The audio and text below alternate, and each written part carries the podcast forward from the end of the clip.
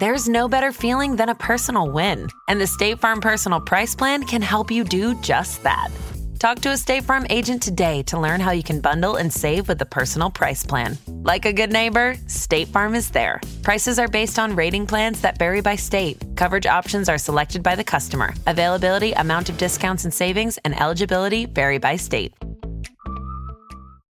The Hargan women seemed to have it all. We were blessed. My mom was amazing. But detectives would soon discover Inside the house, there were the bodies of two women. a story of betrayal you would struggle to believe if it wasn't true. I am just praying to God. This is a sick joke. From 48 Hours, this is Blood is Thicker The Hargan Family Killings. Listen to Blood is Thicker The Hargan Family Killings wherever you get your podcasts. Why is it that with sparkling water, I'm always playing guessing games with what flavor I'm drinking? Is it citrus? Is it aluminum can flavored? Mm, not sure. Sparkling ice, though, they really mean flavor. Like in your face flavor. Orange mango, black raspberry. Don't even get me started on the strawberry lemonade. Kiwi strawberry slid right into my taste buds DMs last night and let them know who's boss. No subtleties there and no sugar either. But it does have vitamins and antioxidants. Find sparkling ice at a major grocery store or club retailer near you. Sparkling ice. Anything but subtle.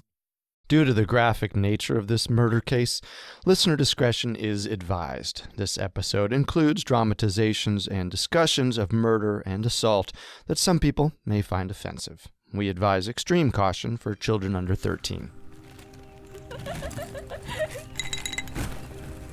It's your turn, Betty. I can't concentrate. Here come the excuses. Every time that breeze starts up, I get a wave of something awful. What are you talking about? Don't you smell that? Oh, wow. I do know. Oh, my word, Betty, you're right.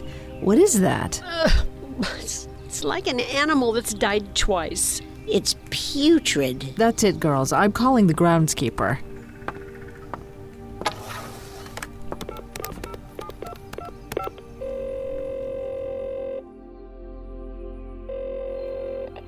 Hello? Mr. Bliss, hello, it's Gladys Moore.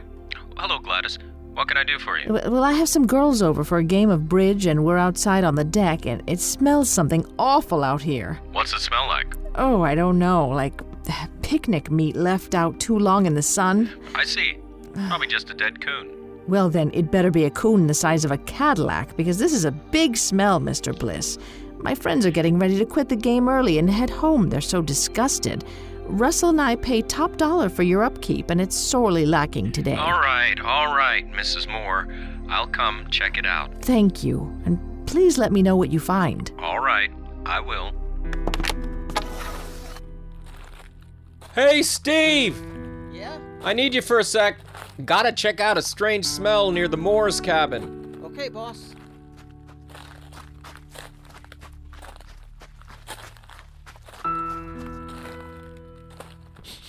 You smell that? Pretty rough, I'd say. Where's it coming from? Up that road. By the Robisons. They call you about it? No, Mrs. Moore did, but it's definitely coming from their cabin, not hers. Damn, that's bad. Richard! Shirley! You in there? They're not home, huh? That's strange. You see anyone inside? Eh, the sun's bright, Monty. I can't see much through the window. What is that? Underneath that blanket, right behind the door. Can you tell? Jeez, Monty, that's a body. Uh, I think. I think there's another one in the hall. What do we do? Call them. Call the cops.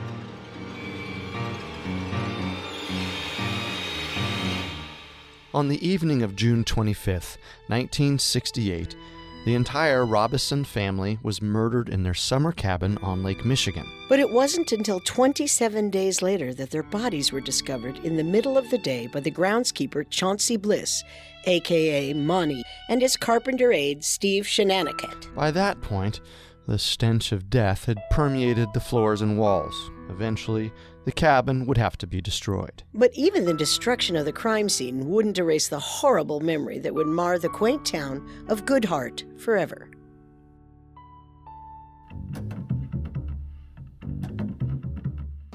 This is Unsolved Murders, True Crime Stories. You're listening to our first episode on the Robison family murders. If you want to hear our investigation into other cold cases, you can listen, subscribe, and write reviews on your favorite podcast directory. You can also listen through our website, parcast.com, spelled P A R C A S T.com. I'm your host, Carter Roy. And I'm your host, Wenndy McKenzie. Now, back to the chilling tale of the Robison family murders, which remains one of the largest unsolved mass murders in Michigan history. The year was 1968. Martin Luther King Jr. and Robert F. Kennedy had just been assassinated. Vietnam protests were rampant across the nation. The Beatles were gearing up for their White Album recording sessions. And all over the country, consumerism was on the rise. The concept of keeping up with the Joneses drove men to work harder and provide more and more for their households. But it was also a time centered on family values. Think the Wonder Years. And because of this, it was fairly common for middle class families to pile into their station wagons for a good old fashioned summer vacation. Such was the case for the Robisons, an all American, well to do Lutheran family of six. Every summer, they drove 275 miles from their home in Lathrop Village, a suburb of Detroit, to the town of Good Hart. Come on, man. I want to listen to Led Zeppelin. We all have to agree on the tunes, Gary. You know the rules. Patsy Cline, then? Ugh! No, Mom. Then it's nothing. I'm hungry. We'll stop for a snack soon, sweetie. Are we there yet? Few more hours, buddy. Just hold your horses. Why don't you kids play the license plate game? Okay, I'll go first. You you all right, hon? You seem a little on edge. You know me, long drives with the kids. Not exactly a calming experience. I know, but you've been like this for a while now. Is is everything all right at work? I don't want to talk about work. But but Dick, I said I don't want to talk about work. What letter are you guys on? D. Okay, D. Let's see. So, who were the Robisons? And how is it possible they would meet such an untimely end? Well, first there was the patriarch, Richard Robison, age 42. He ran an ad agency called R.C. Robison and Associates. He also published an arts and culture magazine named Impresario. His wife Shirley was 40 years old and a stay at home mom. Their eldest son, Richard Jr., was 19 and a student at Eastern Michigan University. He was also slated to inherit and run his father's business. Richard and Shirley had two other sons, Gary, age 16, and Randall, age 12. Their only daughter was seven year old Susan. So, on June 16, 1968, the Robisons embarked on their first leg of their journey. They were to spend three weeks at the cabin, then continue on to Florida and Kentucky to apparently check out some real estate property. Sadly, their first destination would be their last.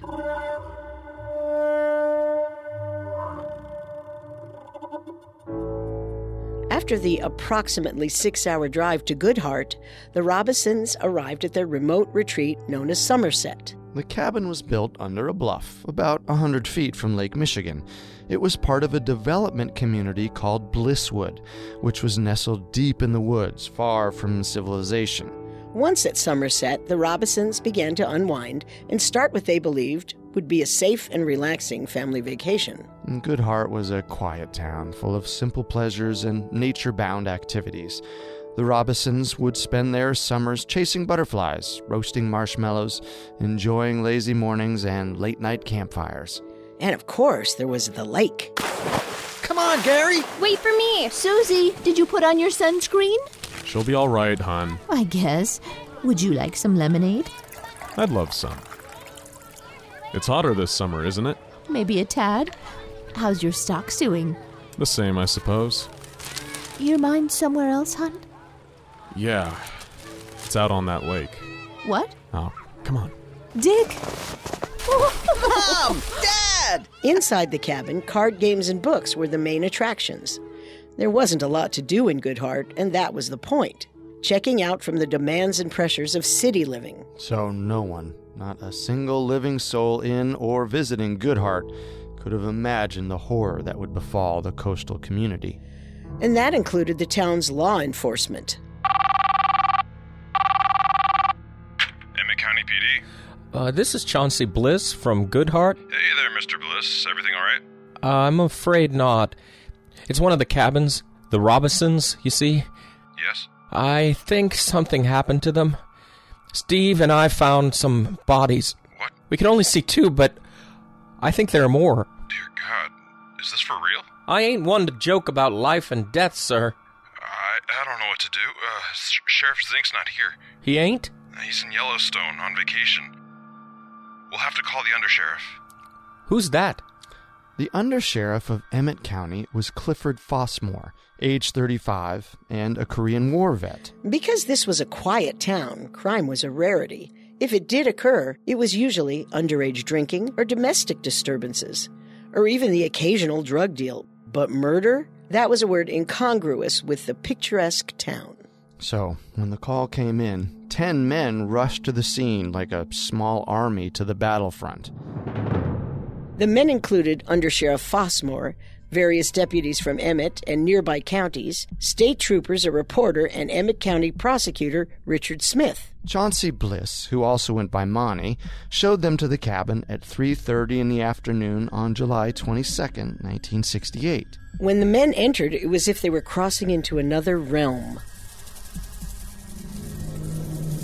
Even though it was daytime, the thousands of buzzing flies feeding off the bodies created a grotesque darkness. The only light at first was the intermittent flash of the reporter's camera. A reporter was allowed inside because this was big news for the town. The biggest. The bodies had spent nearly a month decomposing. The combination of the active furnace and the summer heat desecrated the corpses beyond recognition.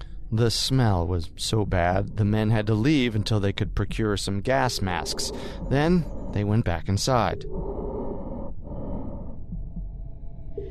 They found the mother Shirley's body first, under a blanket near the door. She was naked from the waist down, and in such a position that she may have been sexually assaulted. Richard's body was piled in the hallway with Susan and Randall's. The bodies of the two teenage sons, Richard Jr. and Gary, were discovered in a bedroom. Each family member had been shot in the head, but little Susan, it appeared, had also been bludgeoned with a hammer. That hammer was found by Under Sheriff Fossmore. Instead of taking the proper precautions for handling evidence, he grabbed a paper towel and picked up the hammer, an act which most likely wiped the handle clean of any fingerprints. He held it up and the reporter snapped a photo. What was Fossmore thinking? Maybe he wasn't. Maybe he was too much in shock. We could also blame his lack of experience dealing with a murder case. And we can't forget that this was the 1960s, and police protocols were not as advanced as they are now. But fingerprinting did exist at the time, which makes me wonder why he hadn't been more careful. Yes, and sadly, it may have been a mistake which cost them the case.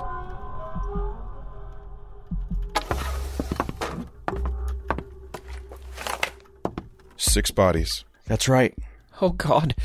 That's all of them. Come again? The whole family. Anything like this ever happened before? Not even close. The last homicide was in 1958. Achenbach, right? That would be the one. Who was that? This wacko who offed his mom, then wrapped her up in a carpet. That was nothing compared to this. Absolutely nothing. Prosecutor Smith was the first to offer a quote to the press regarding the mass homicide. It's taken verbatim from historical account, namely from Mardi Link's book, When Evil Came to Good Hart. We don't know anything. We don't know how it was done, why it was done, or for sure exactly when it was done. And we certainly don't know who did it. All we know is it was done. Another official told a local reporter, The trail is as cold as the winters in northern Michigan. Wow. That must have really frustrated the residents of Good Hart. Mm, that's an understatement. The homicide turned the town upside down. But the fact that there were no leads at this point was devastating. This threw the residents of Good Hart and other nearby counties into a state of fear and anxiety. No suspect in custody meant the killer was on the loose, and anyone could be next. We'll return to our story in just a moment from the Parcast Network. Hey, it's Kaley Cuoco for Priceline. Ready to go to your happy place for a happy price? Well, why didn't you say so? Just download the Priceline app right now and save up to 60% on hotels. So, whether it's Cousin Kevin's Kazoo concert in Kansas City, go Kevin, or Becky's Bachelorette Bash in Bermuda, you never have to miss a trip ever again. So, download the Priceline app today. Your savings are waiting. Go to your happy place for a happy price. Go to your happy price, Priceline. Wyndham Hotels and Resorts makes travel possible for all. Whether it's the long haulers looking for a great cup of coffee, a roomier rest for the on a whim road trippers, or a place to make summer memories with the whole family. No matter who you are, where you're going, or why, with 24 trusted brands to choose from like La Quinta, Days Inn, and Super 8, your Wyndham is waiting. Get the lowest price at wyndhamhotels.com. Restrictions apply. Visit website for more details. And now let's continue the story. Without any eyewitnesses, investigators had to put the pieces together themselves. In terms of how the murder went down, this was their eventual theory. Mr. Robison was probably relaxing in that chair with his son Randall by his side. Mrs. Robison was in the armchair nearby. Richard Jr. and Gary were at the kitchen table playing double solitaire.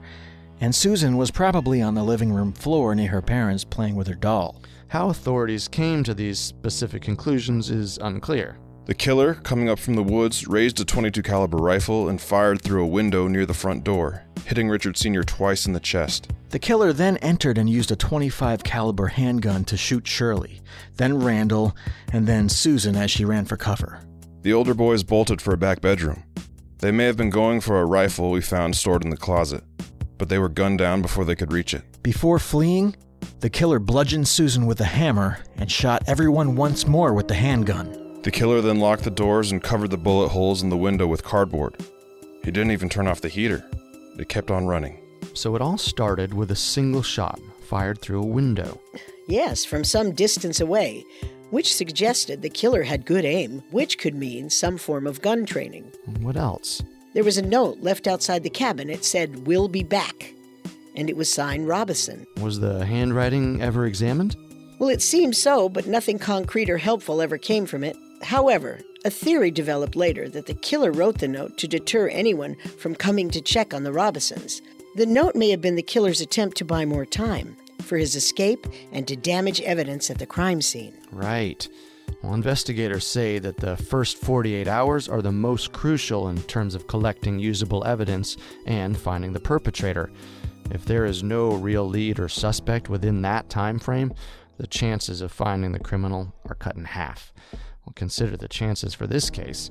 The crime scene had been there for almost a month, in the heat, with all the windows closed. Which means finding the Robison family killer would be extremely difficult and even unlikely. Right. Decomposed bodies and damaged crime scene means less evidence. Less evidence means fewer leads. What's also unclear about the crime scene is why some valuables were taken and others were not.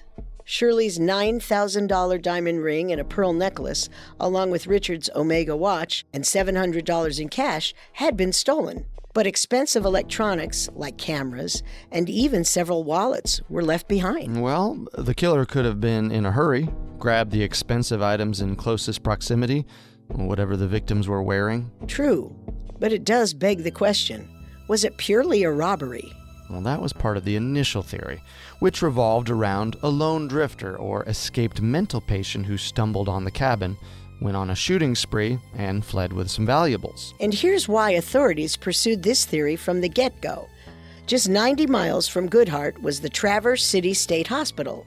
In the late 1800s, when it was created, it was known as the Northern Michigan Asylum for the Insane.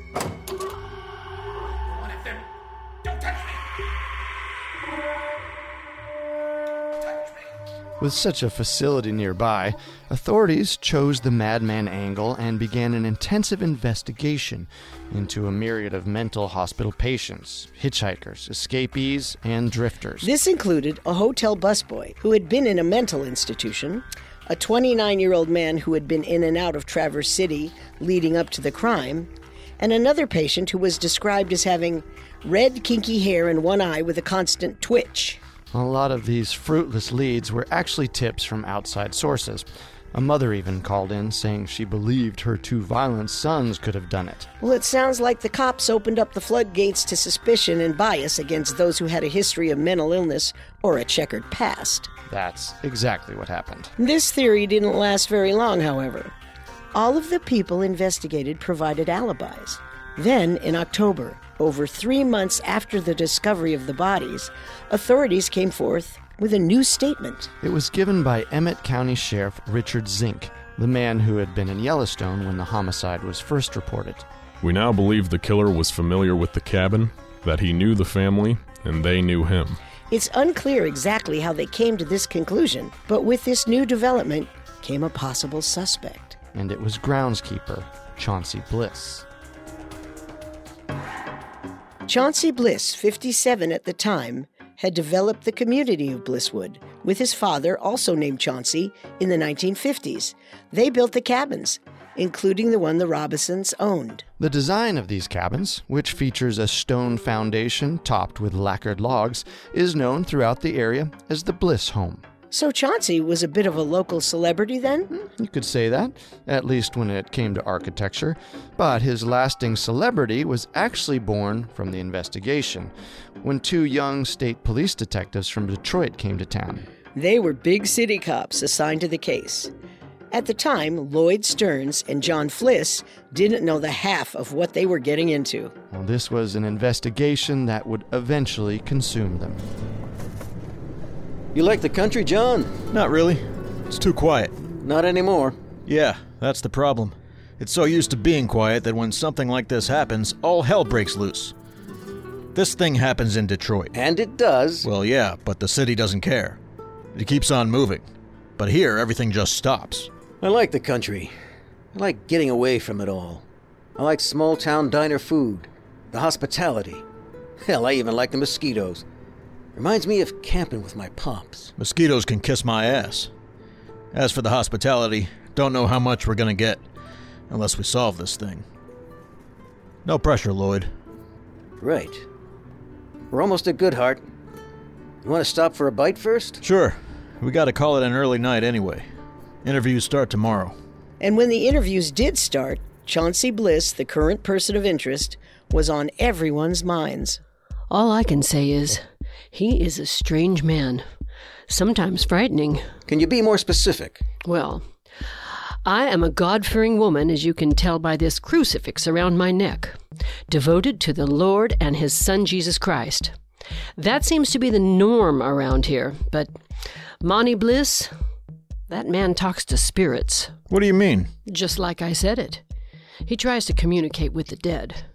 In my book, that's the definition of frightening. Yeah, he's all right. A little weird, but every town has one of that kind. He never harmed anyone, just likes to drive late at night. Take his old truck back and forth the country roads. He just drives? That's right. It's terrible, really. I mean, he's been through a lot. You mean the death of his son? Yeah, only happened back in June. You happen to know the exact date? Uh, I don't know when it happened, but I think they buried him on June 25th. If you'll recall, June 25th was the night the Robisons were killed. Bliss's 18 year old son Norman had died in a motorcycle accident a few days earlier. In fact, Richard Robison had visited Chauncey to pay his respects on June 24th. He gave Chauncey's wife Dorothy $20 to purchase some flowers and apologized that he and his family could not attend the funeral. Some residents have remarked that they thought Chauncey took offense at Richard's gesture and, in his mind, blamed the Robisons for his son's death. Mm, that doesn't make a lot of sense. Yes, but the man was grieving. That's true, and people are capable of extreme actions when in the midst of grief.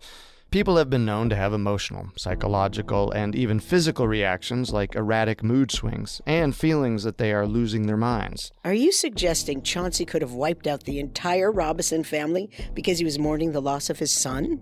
I'm calling attention to the fact that it was a theory that authorities explored at one point. I see. Like grieving father displaces blame for son's death and kills a family in a maniacal rage. Mm, something along those lines. Well, it's not completely implausible. Yes, and Chauncey's daughter even alluded to her father's mental condition years later. She told reporters that he had never been properly treated for his psychosis, which caused him to live in a dream world. Well, could the loss of his son have caused him to have a mental breakdown? Or was he crazy before the accident? Well, residents did talk about his strange actions. And these have been going on for years before he lost his son. Well, although Chauncey was considered a possible suspect, it didn't really lead to anything conclusive. So the dynamic duo of Stearns and Fliss, the two detectives from Detroit, turned their focus on a new man. His name was Joe Scolaro, and he was Richard Robison's closest business associate. Our story will continue in a moment after the break. Take something iconic like the all electric 2024 Fiat 500e. Add something electrica. Bring the swagger. And an Italian icon is remixed and ready to drop with its available premium JBL audio system. Tap the banner to learn more. Fiat is a registered trademark of FCA Group Marketing SPA, used under license by FCA US LLC. Hear that? It's the sound of someone whacking the ground with a rake. Specifically, they're beating around the bush, which we've done enough of in this ad too, so let's get right to it. The new Moneymaker scratch off from the Ohio Lottery doesn't beat around the bush. Money Maker. Play the game and you could win money, up to $2 million. With more than 88 million in prizes ranging from 50 to $500, Moneymaker cuts right to the cash. Lottery players are subject to Ohio laws and commission regulations. Play responsibly. And now, back to unsolved murders. Joseph Raymond Scolaro III was a bookish, six foot tall, 35 year old ad executive who was known for his thick rimmed glasses. He began working for Richard's advertising and publishing business in 1965. Prior to that, he had studied business and marketing at Harvard University and had a great deal of sales experience. According to associates, Richard had considered Joe to be indispensable and viewed him as a friend as well as a colleague. Joe worked closely with Richard, who even gave him access to the company account. Following the murder, investigators had an audit performed on the company's finances they discovered that almost $60,000 had disappeared from the account a couple of months before the Robisons were killed. Richard had become aware of this mysterious shortage the day of his death. He had spoken to a bank official who informed him of the missing funds. He was irate when he called his ad agency from the Blisswood cabin. Glenda, I need to speak with Joe immediately. Oh, hi, Mr. Robison. I think he's on another call. Tell him to get off. Is everything all right? Damn it, Glenda. I hired you to do what I ask, not inquire incessantly. I'm sorry, sir. I'll get him right away. Dick? What in God's name is going on? What do you mean? I just spoke with a woman from the bank who said the account was short $60,000. Can you explain this? I can't. Are you sure? Yes. I want to know what happened to it. Honestly, Dick, I couldn't tell you. I'm as surprised as you are. Let me make some calls. Yeah, you do that. I'm not playing around here. I understand. I'll let you know what I find out. It has to be an error. Just try and take it easy. Have you been enjoying the lake, Dick? Robison was furious when he ended the call with Joe, who then left the office immediately. Mr. Scolaro? Cancel all my meetings today. Okay, but where are you going? But it wasn't just the missing money and the phone call that painted Joe Scolaro as the person of interest.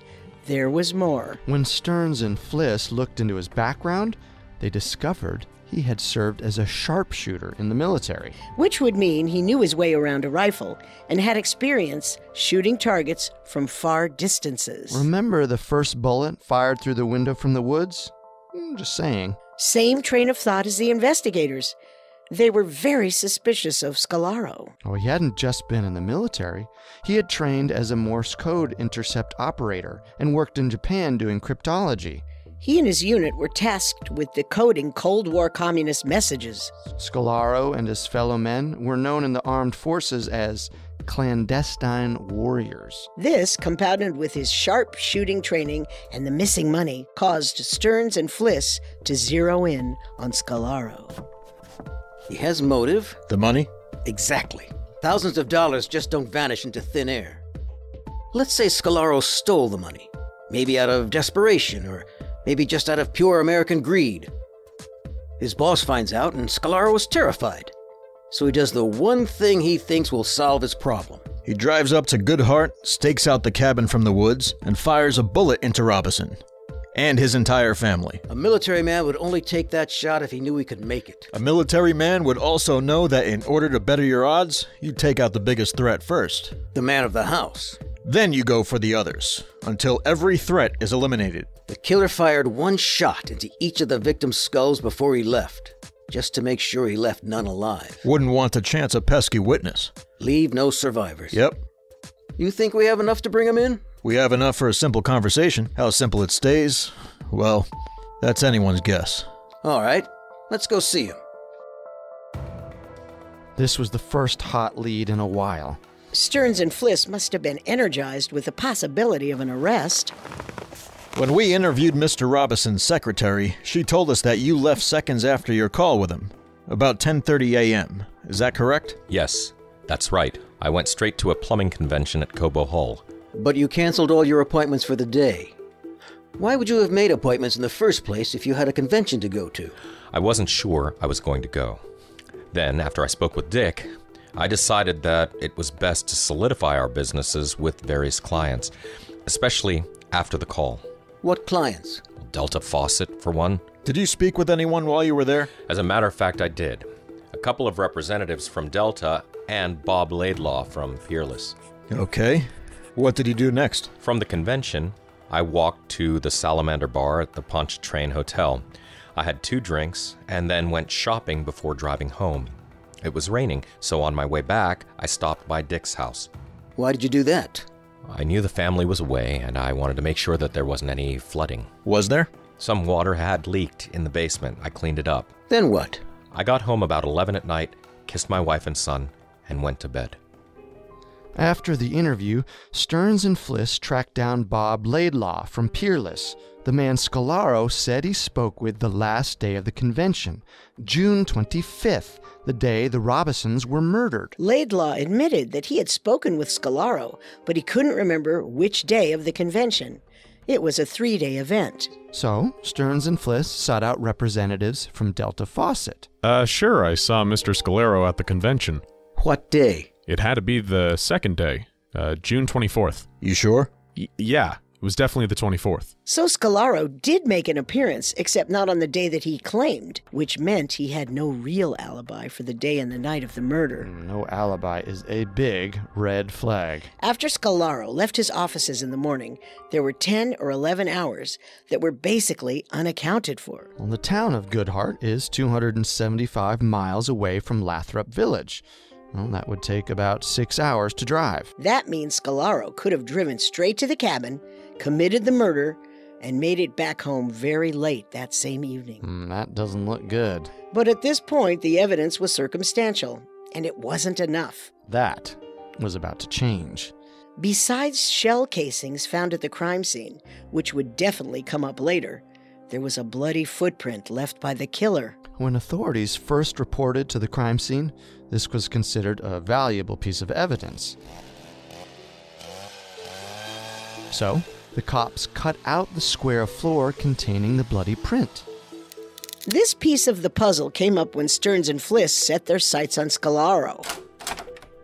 Mr. Scolaro, we have a warrant to search the premises. Uh, okay. Come in, I guess. The search wasn't as fruitful as expected. That is, until. Whoa. Check out this closet. Can you say obsessive compulsive? That's really organized. He's got two of everything. Look at this. Same blue tie, same colored shirt, same leather belt. Weird, but not incriminating. Yeah. How about you? Find anything useful? No, just. Nice brand. I've never owned a pair of boots that expensive. You think we chose the wrong line of work? Take a look at this print. The print referred to a photo of the bloody footprint left at the crime scene. I'll be damned. You think it could be a match? That is a match. We'll need the crime lab to confirm it. Let's bag it up. The pair of boots found at Scolaro's house did match the bloody footprint collected from the crime scene. It's a match. Did I tell you? But these weren't at the crime scene. What are you talking about? These boots are brand new.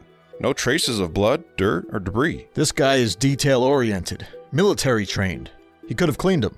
Ah, there's no way. There would be something. Wait, you're right. He's clean and he's organized. And he buys two of everything. What are you saying?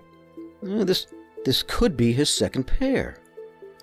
He could have worn those exact boots during the murder, then trashed them, knowing full well he had a identical pair at home. A backup pair.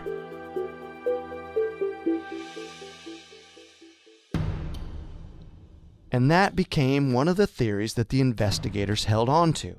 The bookish, buttoned up ad man was clean, organized, meticulous, and had a habit of buying two of everything. The lone pair of brand new boots was missing its double, which they believed was long gone, having trudged through dirt and leaves, and finally the blood of the Robison clan. And so it was one more detail authorities added to the deck stacked against Scolaro. But the case was far from over. In fact, authorities still didn't have the murder weapons. That's right. We have much more to explore. The massive gun hunt that ensued, the discovery of new evidence, as well as a couple surprising leads. One including a mysterious contact of Richard's and a suspect known as the co-ed killer. not to mention another shocking death. Joe Scolaro may seem like the likely suspect, but if we can learn anything about unsolved murders, it's what Detective Stern said about the twists in the Robison case. What's on the surface isn't always what you hang your head on. Isn't that the truth? Don't forget to subscribe to Unsolved Murders on iTunes, Google Play, SoundCloud, Stitcher, or any other podcast directory. If you like what you hear, leave a five star review or tell us what you think on Facebook or Twitter at Parcast Network. A new episode comes out every Tuesday, and next Tuesday, we'll continue our investigation into the Robison family murders. Thanks for listening, and we'll see you next time. If we live till next time.